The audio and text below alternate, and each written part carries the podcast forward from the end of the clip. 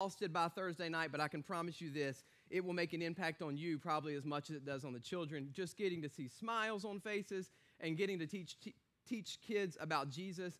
And here's the cool part we can have fun and learn about Jesus at the same time. Jesus, we've talked about this in the series we're in. He was full of excitement, he was full of passion, he was full of energy and humor and so much more. So, again, VBS starts this Monday. Um, come on out, kids. Come on out, volunteers. We're super excited. A couple other announcements before we dive into our message this morning. Um, I'm super excited about something that, that the praise team has been planning and, and is pushing forward on is our night of worship that's coming up. It's going to be on August 20th.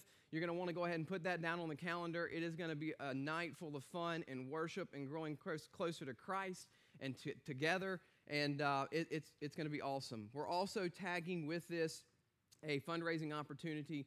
One of the ministries in our community that we want to support is the Crisis Ministry. They've helped so many people. So we're going to be kind of dedicating that night to, to supporting them as well. So you're welcome to, to donate on that night. We're also going to be giving or selling t shirts.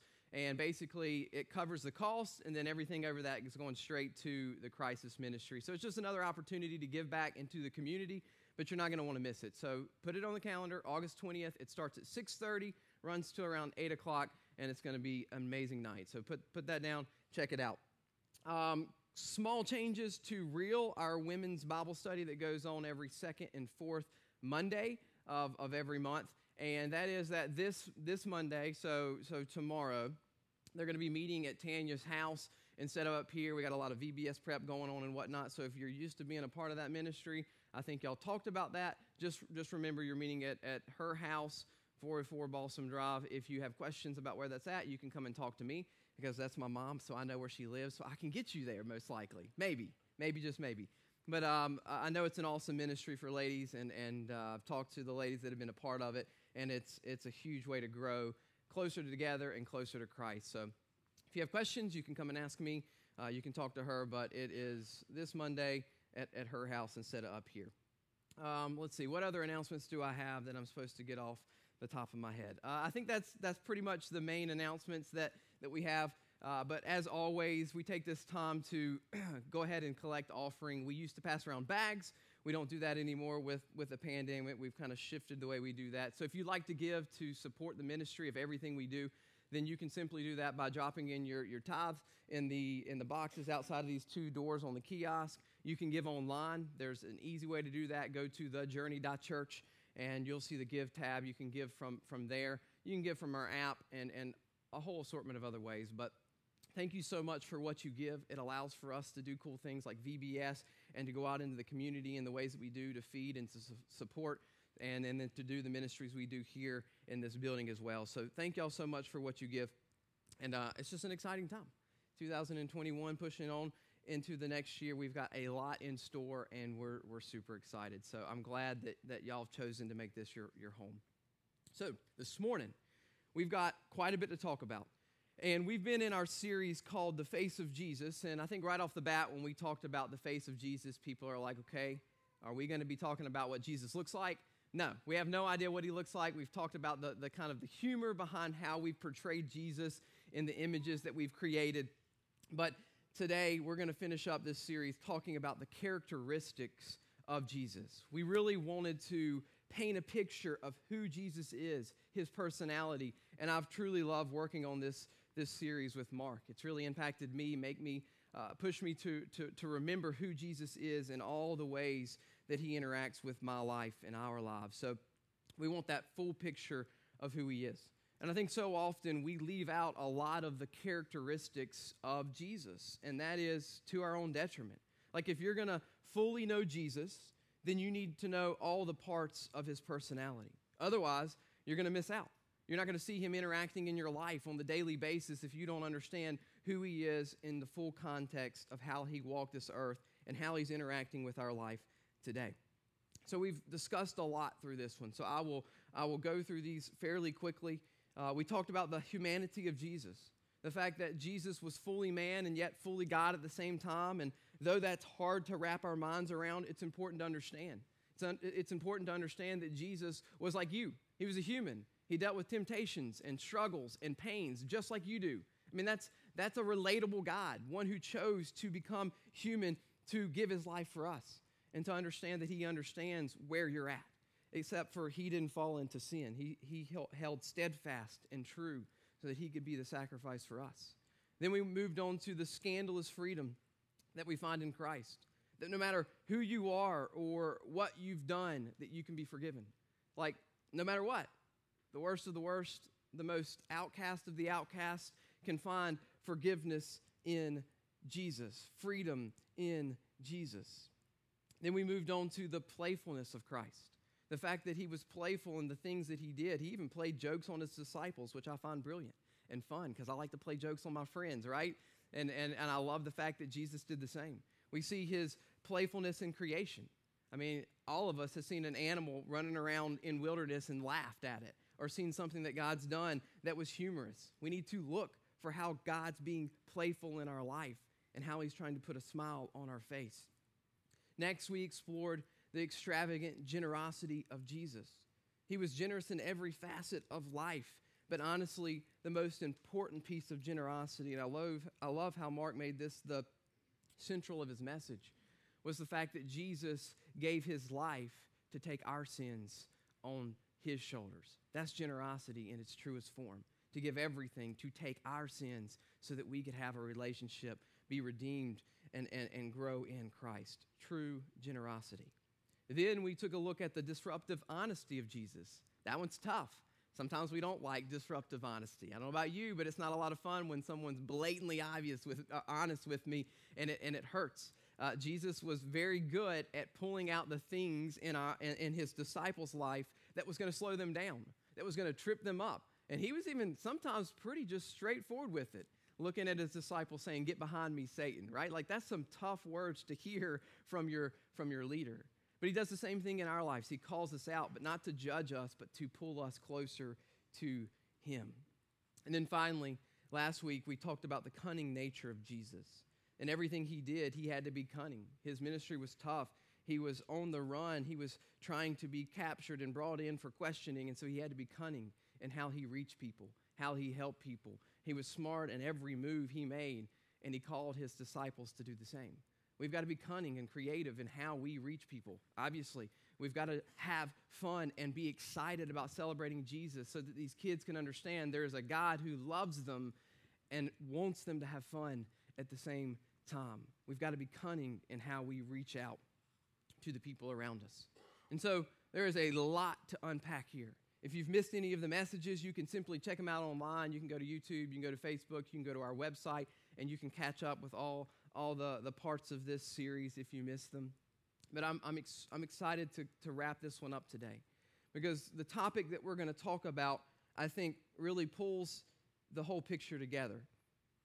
And it's not probably going to be one that you've ever thought of. And honestly, right off the bat, when you hear me bring this topic out, maybe some of you are going to be offended.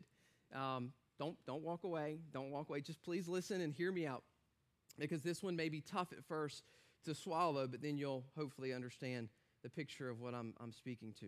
It's one of the most fascinating attributes because it was given to Jesus due to the fact that he turned everything upside down that needed to be changed. And really, truly, this is only true of Jesus because of the backward nature of people like us. The mark that sin had left on people, the mark that sin had left on this world. Today, I want to talk about this morning that, that Jesus, as he walked this earth, was an outlaw.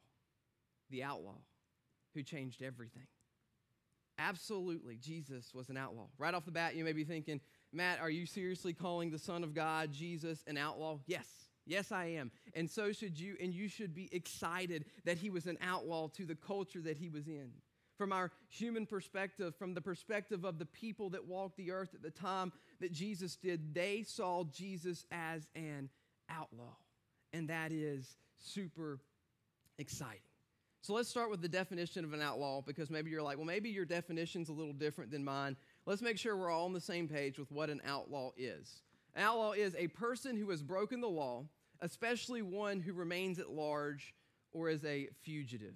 That is Jesus. He was breaking all the norms, he was breaking the laws of the, the, the religion and the culture, and he was a fugitive. That describes Jesus to a T and his disciples. He was, like I said, breaking all the man made laws, the, the religious laws, and he was at large during his whole ministry until the religious finally got their hands on him and crucified him. Jesus was an outlaw. And I love taking a look at the life of Jesus and seeing how he turned it upside down. But to talk about this, we need to understand the power struggle that's going on during this time between the Roman government and the Jewish religious system. You see, Rome knew the power of faith. They knew it had an effect on people. And so they teamed up with Jewish leaders who had some control. They gave them more power, and they were doing it in the name of Rome. It's pretty smart, actually, when you think about it, because we know that faith is important. Obviously, faith is important to you, or you wouldn't be here on Sunday mornings and during the ministries and the outreach. It's an important part of your life. And the government knew that if they had some control over your faith, that then they could keep you in the lines that they wanted to. So we had this kind of blended system of government, religion, and government blended together, and people living under this, this reign. Again, fascinating to study. So everything is going decently well in this, this culture and in this time, and then steps in Jesus. Jesus, this man who is doing the impossible. Jesus, this man who is turning water into wine. Jesus, who is healing the lame and the crippled. Jesus, who is making the blind see. And he's doing it in the name of God, and even worse, he's doing it in his name. This is where the tension starts. And then he drives the nail home when he looks at people and he says, You are forgiven. You are forgiven, that your sins are forgiven. You have to understand that telling someone that their sins are forgiven in the eyes of the religious is absolutely not okay. In fact, it is probably one of the worst things you could do as a teacher during that time period. I don't think there's any other thing that you could say that would make the religious more angry. And we'll talk about why here in just a bit. But everywhere Jesus went, he had his uh, he people's eyes were on him. And that sometimes is uncomfortable and that sometimes is exciting. How many of you have ever walked into a situation and, and you felt like all eyes were on you? Anybody ever been there? Okay, surely we don't have to work the arms out again, right? Well, yeah, I mean we've all we've all had that time where it feels like eyes are on us. Sadly, sometimes that happens in the church world. I've heard so many stories where people walk into a church and they feel, you know, like they're not accepted. They feel like people are staring them down and not friendly, and that's heartbreaking because that should never happen. This should be a place where you feel invited a place where you feel accepted. That every person that walks through this door gets a hello and, and how are you doing and, and gets to be able to make a relationship with someone else. It's why at Journey Church we really want to make it easy for people to come, to be a part of this family, to enjoy and to feel connected. And if you don't feel connected, then you need to come and talk to us because we want to figure out how we can make you feel connected because you are a vital part of God's kingdom. Hands down, Jesus loves you right where you're at. But it is hard to walk into a place and then feel like you didn't get the memo. The classic scenario, I, I want to know if this has happened to anybody. Anybody ever been invited to like a party or a get together and someone told you as a joke that it was like a costume party and it wasn't? Anybody ever actually have that happen? Oh, yes. Okay, we need to talk about that. That, that was terrible, right? It had to be terrible. Could have not been fun. That's mean joke. That is a mean joke. But I, I do see the, I do see the slight humor in it, right? But it, ha- it has to be awkward walking into a search situation and you know everybody has their eyes on you. I know it's happened to me at weddings and whatnot. I kind of like miss the memo of how to dress. And you guys, you guys know me. Like this is this is what I'm comfortable in. This is how I feel the best and at ease. So I miss the memo on the wedding, and I walk in with my T-shirt on and my jeans, and everybody else has got suits on. Talk about awkward, right? All the eyes turn around. You're, you're late too, by the way, right? And you, they're just like, who is this guy? Who, who, like judging you, you know, like that stare of judgment. It is a walk of shame. It's not a whole lot of fun. This is not a good feeling. But this can happen anywhere, at any time, at any place. And sometimes it's exciting. We'll, we'll talk about why, and, and then sometimes it's not. I remember trying to plan a special date night for Valerie, and we, man, that's hard. Like as a guy, you're trying to do something special and exciting, and sometimes it flops and sometimes it goes well. And so uh, I was at UNC Charlotte, and, and dating for Valerie and I was starting to get serious. And so I wanted this night to be really perfect. And so I had a great idea that it would be fun to go to a symphony and to a fancy restaurant. Now, I know nothing about either, honestly, but I thought it'd be a good idea. Valerie was in band her whole high school career, so she was really into that. And, you know, I, I like all kinds of music and I'll sit through whatever. So I was good with it. And so we, we had this date night planned out, and she was excited and I was excited. And, and so I knew at least that I needed to dress up.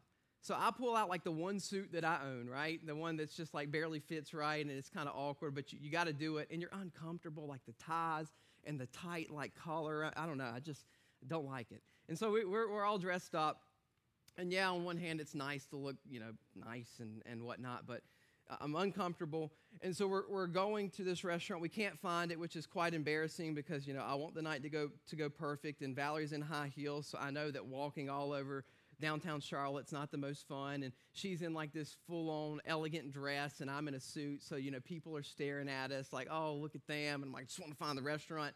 Finally, we get to the restaurant, and uh, I walk in, and he's like, uh, You must be Mr. Leonard. And I was like, how did he know? No joke. I like looked down at my suit and I was like, do I have like a name tag left on from one of my like business classes where I had to have my name? I don't know. To this day, I don't know how he knew my name. But off the bat, I knew I was in the wrong place. I'm like, if he knows my name, how much is this going to cost me? Right? that is an impressive feat to find out someone's name. Now, we had reservations, but how did he know? And this was a crowded restaurant. I don't know. So we walk in, and again, yes, I'm, I'm, I'm Mr. Leonard, and, um, and, and, so he's like, Would you like for me to check your jacket? So now I'm looking down at my jacket, and I'm like, Is there something wrong with it? Like, is it not right? Is it dirty? Are you?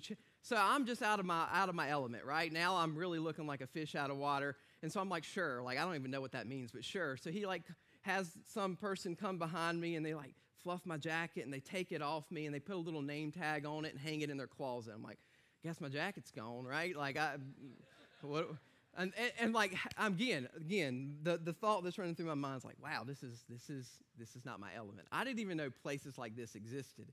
So we sit down, and Valerie and I are looking around, and it's just like, this is a whole new world. I, all eyes are on me. Like, I don't know what to do with my hands. Like, they checked my jacket, they knew my name. Like, I, I don't know how to interact. But we had a blast. We had so much fun not knowing what to do. Uh, I, I, wouldn't have traded it for the world. And yes, it was expensive, but hey, it was a one time thing, and uh, I, I wouldn't trade it for the world. We get to the symphony we walk in and i am and her and i are like literally i'm not exaggerating we are we are the youngest there by like 30 plus years at, at, at best and so now all eyes are on us again they're like but it was different though it was good this time because all the older men were like that is a good young man right there that is a good young man he he is high class he knows he knows what he's doing lo and behold i have no idea what i'm doing this is out of my element. We had so much fun. We did. All eyes were on us the entire evening, some of it bad, some of it good. But man, it was an exciting time. And I think that feeling of all eyes on you was the exact tension of Jesus' ministry from day one to the day that he was crucified. Some good and some bad, but all eyes were on him and his disciples. People saw him and they either loved him and they wanted more of him, or they hated him and they wanted him gone. And the, the reasons were all over the board, but all eyes were on Jesus, and he was an outlaw like none other that was going to change the world forever. He walks into the scene of this reign uh, uh, of, of, of the, the Jewish leadership and of Rome, and he turns everything upside down. We get this in Matthew 9, verse 1 through 7. Jesus climbed into a boat and went back across the lake to his own town. Some people brought him a paralyzed man on a mat. Seeing their faith, Jesus said to the paralyzed man, Be encouraged, my child, your sins are forgiven. But some of the teacher of the religious law said to themselves, That's blasphemy. Does he think he's God? And Jesus knew what they were thinking, and so he asked them, Why do you have such evil thoughts in your heart? Is it easier to say your sins are forgiven or stand up and walk? So I'll prove to you that the Son of Man has the authority on earth to forgive sins. Then Jesus turned to the paralyzed man and said, Stand up Pick up your mat, go home. And the man jumped up and went home. You want to cause some of the religious heads to start to turn around, then you heal a paralyzed man. You tell him to get up and walk, and the man actually do it. Because now they're starting to question okay, so who is this guy? And does he have the power to do this? Because obviously he just did it. Is it some sort of trick? Everyone is looking at Jesus asking, Who is this man? All eyes on Jesus. But you really, really want to be an outlaw. You really want to stir the pot. Then you tell someone in front of the, the religious that your sins are forgiven. No one can forgive sins except for God. All the religious are saying, This can't be. Jesus is a man. This is blasphemy. It's not only a problem for what they believe, but it's also a problem for their power. Not only the, the power of the religious, but the power of Rome since they're working together. You got forgiveness from the temple. You paid money to get forgiveness from the temple. We'll talk about that in just a second. Like, this is a big deal. It's not just this religious, oh, uh, how holy am I kind of concept. This was a power concept as well. It kept people coming back to the temple, it kept money flowing into Rome. There was power in the religious hands by being able to, quote unquote, forgive people in the name of God. And this man is saying that he can do it. You know what happens when you take someone who's paralyzed and you heal them? People start to follow you. Like a lot of people start to follow you. I don't know about you, but I think that would be something I noticed if a man was crippled and I knew that he was crippled his entire life, and then I saw him jump up and walk at the spoken word of Jesus. People start to follow you. And power lies in the people and where they put their trust. And if they put their trust in Jesus, well, then you start to see the problem for the reigning authority of the time. And you start to get that stamp of outlaw on Jesus and his disciples. This man is disrupting everything that we had, the system that we thought was good and is working fine. He's disrupting it, and we've got to do something about it. Jesus continues to heal and to teach and to tell people that they're forgiven in his name, and that bounty on his head goes up. Kind of like an old Western movie where you see the posters and the number keeps going up and up and up as the outlaw does more and more and more. The bounty on his head goes up and up and up as Jesus loves, teaches, heals, and forgives people. It is undeniable that what Jesus was doing was extraordinary, but it's also undeniable that he was not disrupting the power at hand. People had to know who Jesus was. It's fascinating because even the religious are starting to wonder is Jesus who he says he is? Now, they can't come out and say it because they would be disowned from the synagogue and whatnot. So they're, they're starting to have some tension there as well. One of the most famous scenes that we see in Scripture of this is Nicodemus, this high, high reigning authority in, in, the Jewish system uh, uh, of religion here. And, and he is fascinated with Jesus. And he wants to talk to them, talk to him, but he knew that he couldn't talk to him during the day. He had to talk to him at night in secret. Nicodemus, knowing that if he was caught talking to Jesus, even just talking to him, that he could have been kicked out of his power and his position and out of the synagogue, or even worse. Not only him, but many others. John 12, 42 through 43. Many people did believe in him, however, including some of the Jewish leaders, but they wouldn't admit it for fear that the Pharisees would expel them from the synagogue. They loved human praise more than the praise of God. So again, we've got this struggle going on of what's happening with people's hearts, but that yet their, their comfort in the society that they're living in. One of my favorite stories of Jesus the outlaw happened early in his ministry. He does the first miracle at a wedding feast. He turns, they run out of wine. His mother comes to him, tells him they need more wine, so he turns water into wine. Right off the bat, building some tension among the religious. And then the next thing he does is, well, let's just check it out because it's, it's not, not probably looked highly upon of the religious leaders. John 2 13 through 20. It was nearly time for the Jewish Passover celebration. So Jesus went to Jerusalem. In the temple area, he saw merchants selling cattle, sheep, doves for sacrifices. He also saw dealers at table exchanging foreign money. Jesus made a whip from some ropes and he chased them all out of the temple. He drove out the sheep and the cattle. He scattered the money changers' coins. He flipped over uh, the tables. And then, going over to the people who sold doves, he told them to get these things out of here. Stop turning my father's house into a marketplace. And then his disciples remembered this prophecy from Scripture Passion for God's house will consume me. But the Jewish leaders demanded, What are you doing? If God gave you the authority to do this, show us a miraculous sign to prove it. All right, Jesus replied, Destroy this temple, and in three days I'll rise it up. What? They exclaimed. It's taken 46 years to build the temple. You can rebuild it in just three days. I love this passage. Isn't it awesome?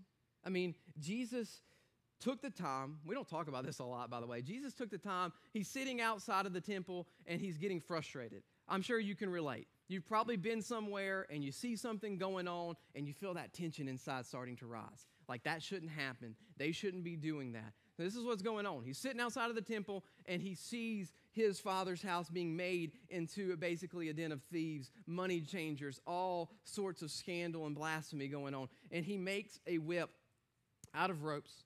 He, uh, he proceeds to go in and use it to drive the cattle, to, to drive the money changers, to take their table and flip it over. And you can just see all the gold and silver coins scattered across the temple floor. This was a scene I don't know if you've ever been to a farm, but when animals start to run, it's pretty impressive and it's pretty loud. This was a scene of Jesus going in. This is one of them scenes that you're like, yeah, get him, Jesus. This is the thing that we kind of want Jesus' ministry to all be about. Now, really, we don't, but we, we get this taste of like, yes, outlaw, you go get him. You get in there and you, t- you tell him who's boss.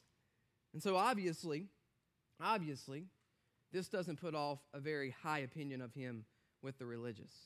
They saw him as an outlaw, and that bounty on his head continued to grow. Rome didn't want to deal with him, but they knew that he couldn't be allowed to hurt their reign of power. Outlaw. Now, even the disciples saw Jesus as a man who broke the rules at times. Even though they knew that he was upright and that he was their leader, they absolutely questioned some of the things that Jesus did. And it really, you can see some of the struggle when you read through Scripture. So I want to read one of my favorite stories, uh, John chapter 4, verse 1 through 27. It's a long bit of Scripture, so hang in there with me. We're going to break it down as we read it. But this is so powerful when it comes to seeing Jesus, the outlaw, reach the speakingly unreachable. Jesus knew the Pharisees had heard that he was baptizing and making more disciples than John. Though Jesus himself didn't baptize them, his disciples did. And so he left Judea and returned to Galilee. He had to go through Samaria on the way, and eventually he came to a Samaritan village of Sychar near the field that Jacob gave to his son Joseph. And Jacob's well was there. And Jesus tried, tired from the long walk, sat wearily beside the well about noontime. Soon a Samaritan woman came to draw water, and Jesus said to her, Please give me a drink. He was alone at the time because his disciples had gone into the village to buy some food. The woman was surprised, for Jews refused to have anything to do with the Samaritans.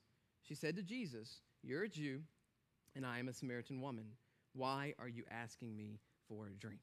Now, to understand this fully, we need to really break it down because this honestly screams outlaw in this time and culture. You've got a lot going on here that would have made any Jewish person look away in disgust and shout, This is not right. And this woman's really kind of picking up on the fact that this little conversation that her and Jesus are having is not normal. First off, she's surprised because here's a Jew and he's in Samaria. That doesn't happen. The Jews and the Samaritans did not get along. This was not a normal thing. Honestly, they hated each other. They despised each other. They really kind of just wanted each other dead. The Samaritans were a mix of Jewish and Gentile people who kind of split off from the Jewish people.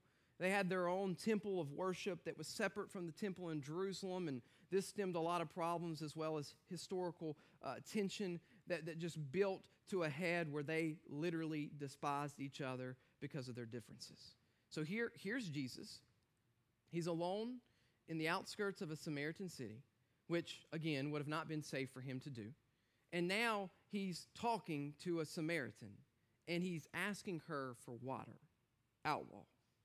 The next problem the woman realizes right off the bat is that Jesus is a man, and he's asking a woman for water, and they're alone. This was another big no no. A man during this time and culture should not be alone with a woman. And if he were by happenstance to run across a woman and be alone, he should just bypass her. Never would you talk to her, and surely you would never ask her for water. This isn't a Samaritan thing, this is a cultural thing that's going on. And so Jesus is breaking the, the religious rules here, he's breaking the cultural rules, he's doing all sorts of things wrong in this scenario.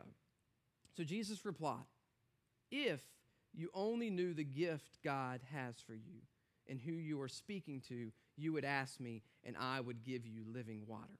But, sir, you don't have a rope or a bucket, she said, but this well is very deep. Where would you get this living water? And besides, do you think you're greater than our ancestor Jacob, who gave us this well? How can you offer better water than he and his sons and his animals enjoyed? Jesus replied, Anyone who drinks this water will soon become thirsty again. But to those who drink the water I give will never be thirsty again. It becomes a fresh, bubbling spring within them and giving them eternal life. Please, sir, the woman said, Give me this water.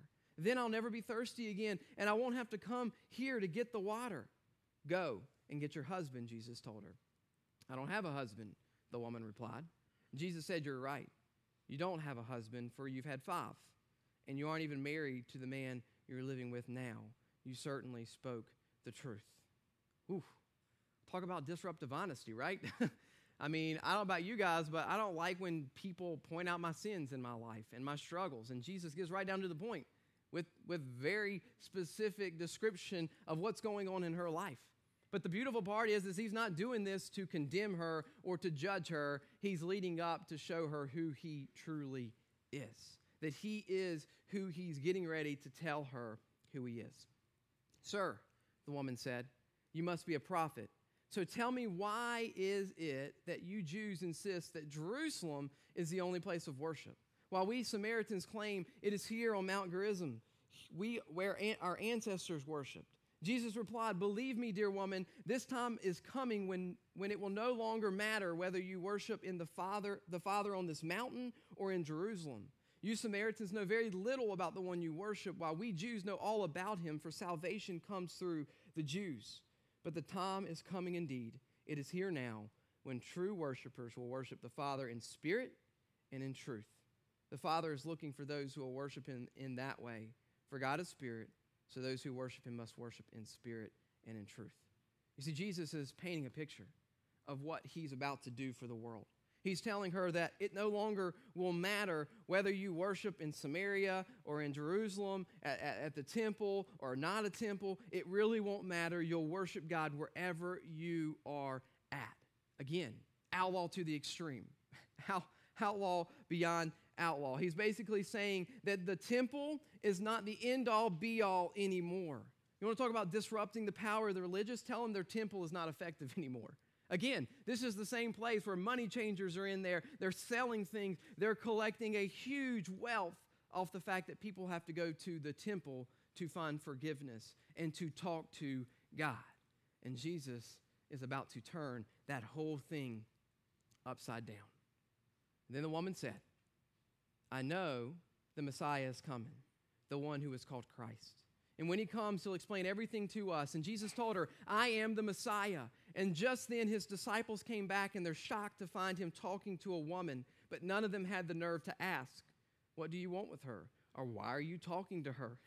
I love, I love the fact that the disciples are confused. I love the fact that even them, they are questioning Jesus in this. Like, Jesus, are you sure that you know what you're doing too? Because it doesn't look really good. You're out here in the middle of the day, you're talking to a Samaritan, and she's a woman, and this is not okay. But just like us so often, they don't have the nerve to speak up, and they don't have the nerve to call him out. And so all of this is going on. You see, the biggest outlaw thing of all is even though this was a Samaritan who was culturally not acceptable for a Jew to speak to. That even though she was a, a woman who culturally should have not been speaking to a man, culturally was looked on as less than a man, Jesus looked at her. He looked at her and he tells her this, and, and you've got to catch the importance of this. He says, I am the Messiah. I am the Messiah. You know, this is literally one of the first people that he directly comes out and says with those words that I am the Messiah. One of the very first, if not the first time he uses the literal words, I am the Messiah that we see in Scripture. I am the Savior of the world. I'm the one who's going to turn everything upside down. How beautiful is that? Jesus is an outlaw in the eyes of culture. In reality, Jesus is just being who he is. He's not on earth to appease the ideals of the culture. He was, he was not there to appease what others should thought, thought that he should do. He was there to save the world from their sin. And he chose to share with a Samaritan woman, even though it breaks all the rules. This was not an accident. Because you know what Jesus does? You know what the outlaw does? He seeks us out. He seeks us out right where we're at. Right where you're broken, right when you need him most, he shows up in your life. Do you know that, that most Jews, not most, pretty much all Jews during this time, if they were going to travel from point A to point B and Samaria was in the center, that they would literally go miles and miles and miles out of their way to not have to go through Samaria. That's how much they hated each other. And this wasn't like driving cars and just a couple extra dollars of gas money. This was like on foot, at best, best on, on camel or horseback, right? Miles and miles and miles and miles out of the way. You can't tell me that this was an accident. That Jesus goes to Samaria where he should not have been, where he goes up to a well where there is a woman who shouldn't have been there because it's the middle of the day and he talks to her. And he tells her that she is loved, that he is the Messiah who is going to change everything. If you're struggling this morning with whether or not you think that Jesus cares, he cares. And he seeks us out just like he sought out this Samaritan woman. He cares for you right where you are at. You don't have to be good to be loved by Jesus. You're just simply loved by Jesus. You don't have to be good to be loved by Jesus. You're simply loved by Him. You, the outlaw, are loved good company. You're loved just like this Samaritan woman who Jesus went out of his way to talk with her. So, yeah, in the eyes of the religious, Jesus was an outlaw. In the eyes of everyday person who knew the cultural standards, Jesus was an outlaw. They loved it because hanging out with him just made him an outlaw, and Jesus didn't seem to care. In the eyes of the disciples, at times Jesus was an outlaw. He broke the rules culturally, he threw them off guard, he challenged what they believed and they thought they knew. But you know what really made Jesus an outlaw? Amidst all these people, amidst all these circumstances, the thing that put the label on his head was his love for you because love breaks the cultural standards.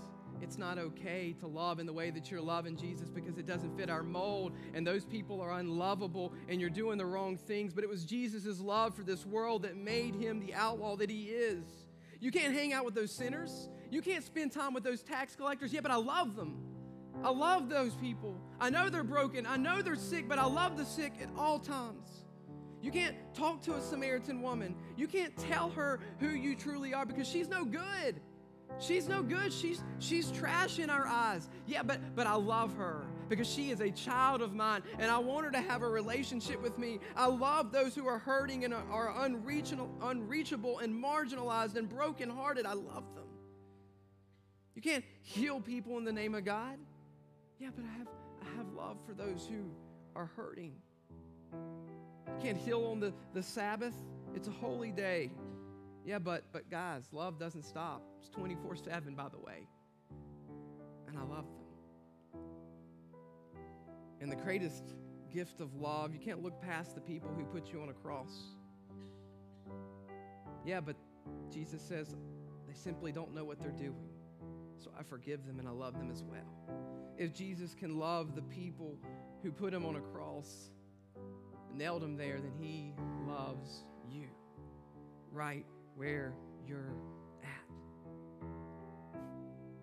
Love turned the cultural standard upside down, and it made him an outlaw. An outlaw. But you know what? You know who he was truly the most outlaw to? Sin, Satan, the evil one because Jesus was on a path that would change everything. The people were mad at the earthly power that Jesus could rip th- from them. They were mad culturally because of the norms that he was disrupting. But to Satan, Jesus was about to render sin powerless. which was going to literally change the course of history. Jesus was about to do something that would change our lives forever, to be the reason that we're still here 2,000 years later talking about his name because of the thing that he was about to do. In the eyes of sin, Jesus was the one who had to be stopped. But newsflash, sin, newsflash, Satan, Jesus wins. And he was telling people left and right what was about to happen. I love how Jesus pieces this together. He was telling the religious, he was telling the people of the culture, he was telling anyone who was willing to listen his plan. And I don't know how much Satan knew of what his plan was, but we see this right after with the, the whip at the temple. Jesus says, All right, destroy this temple, and in three days I will raise it up. What they exclaimed, it's taken 46 years to build this temple, and you can rebuild it in three days. Jesus was speaking to what he was getting ready to do. The fact that they, the religious, the ones who had everything against them, the one who treated him as an outlaw, who put a bounty on his head, eventually brought him in and, and, and convicted him of things he never did, then strung him up on a cross and crucified him. They were doing what they, he said was going to happen that Jesus would go to the cross and three days later he would rise again and make true all that he promised to the Samaritan woman. That no matter who you are, what you've done, where you've been, that you can have a relationship with God and that you don't have to go to the temple, you don't have to go anywhere to talk to Jesus, that you can speak to him right where you're at, at any time, at any place. True love, throwing out the old ways for a new. It's mind blowing to know that a broken human like me can have a relationship with the Creator of all things. And that's you. That's you. So, do you embrace who Jesus is? Because it's easy to put cultural standards on love and on Jesus, but Jesus was true to who he was. And Jesus didn't come to conform to the culture, He came to change it. So let Jesus change you. Let Jesus change your heart and your life because He loves you so much. Love. Love is the true characteristic that ties it all together. So maybe you're an outlaw and maybe you're broken, Jesus finds you right where you're at. So as we close this morning and as we pray, if that's you, if you if you are far from Christ or if you are struggling, I want you to know that Jesus just like the Samaritan woman, he'll seek you out. And maybe this morning's that morning where he's calling you to a relationship with him. And all he asks in return is that you believe that he is who he says he is, to do the thing that the Pharisees would never do, to accept that he's the Son of God, and to give your heart to him, to give your life. God, I'm broken. I'm a sinner, but I believe that you are who you say you are. I'm an outlaw, but now I know I'm loved by you. what amazing picture and model of the love of Christ. And if you have a relationship with Christ, then maybe today's the day to start to see the world from a different lens, the lens that Jesus saw it. We're not here to judge. We're not here to label. We're not here to call others unacceptable or outlaws. We're here to love them, to tell them the truth, to have disruptive honesty, to, to show the freedom of Jesus and his creativity and the humor behind it, his cunningness, and everything in between. Jesus stands for himself. We share the characteristics of Jesus, we share his love, and he does the rest. So, who do you need to share Jesus with today? Let's pray. Father, we thank you so much for this morning. We thank you so much for the fact that you love us in a way that is mind blowingly hard to wrap our minds around. It is amazing that you sought that Samaritan woman out against all cultural standards, against all re, uh, religious standards of the day, because of your love for her.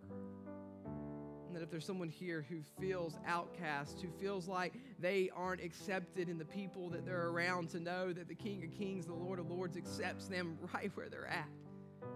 Father, just pray that you'll shift their hearts to you, that you'll give them peace and comfort, and, and know that you are who you say you are, and that in your eyes they are so valuable. So, Father, we just we just ask for heart change, life change. We just pray over over each individual here and where they're at. They would open their hearts to you. We'd see the world the way that you saw it. Not as outcast, but as, but as accepted. Accepted by the one who truly matters. So we love you, and it's in Jesus' name we pray.